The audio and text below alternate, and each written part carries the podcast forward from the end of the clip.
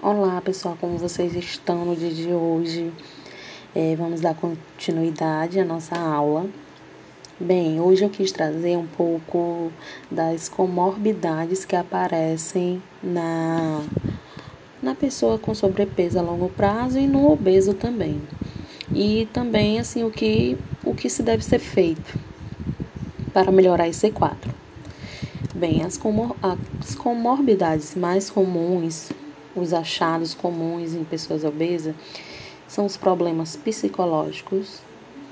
O que, que acontece? Muitas vezes a pessoa não tem nenhuma ansiedade, não tem nenhuma é, depressão, mas a partir do momento em que ela se encontra obesa, ela pode gerar estes problemas.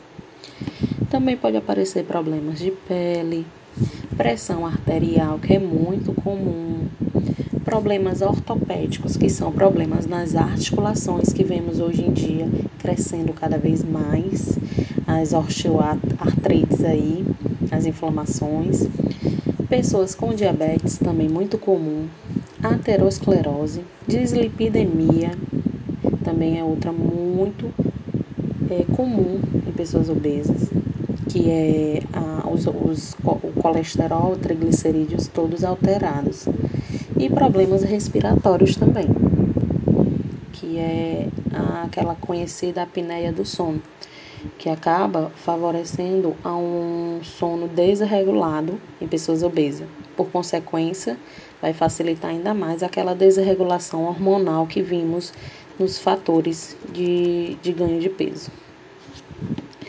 E o que podemos fazer para tentar mudar esse cenário?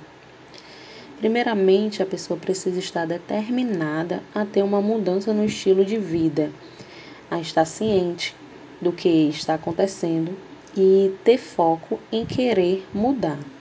Ela precisa sair desse sedentarismo, precisa iniciar uma atividade física.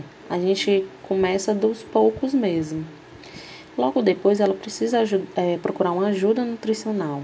Um nutricionista ele é apto auxiliar você na perca de peso e na manutenção também saudável. Vai te oferecer várias estratégias, é, maneiras, formas que se adequem à sua vida, à sua rotina, para que você consiga mudar esse cenário.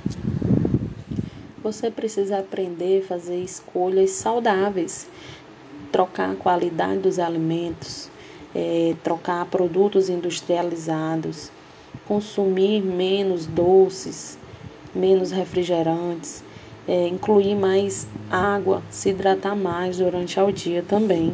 São é, ações necessárias para início dessa mudança de vida.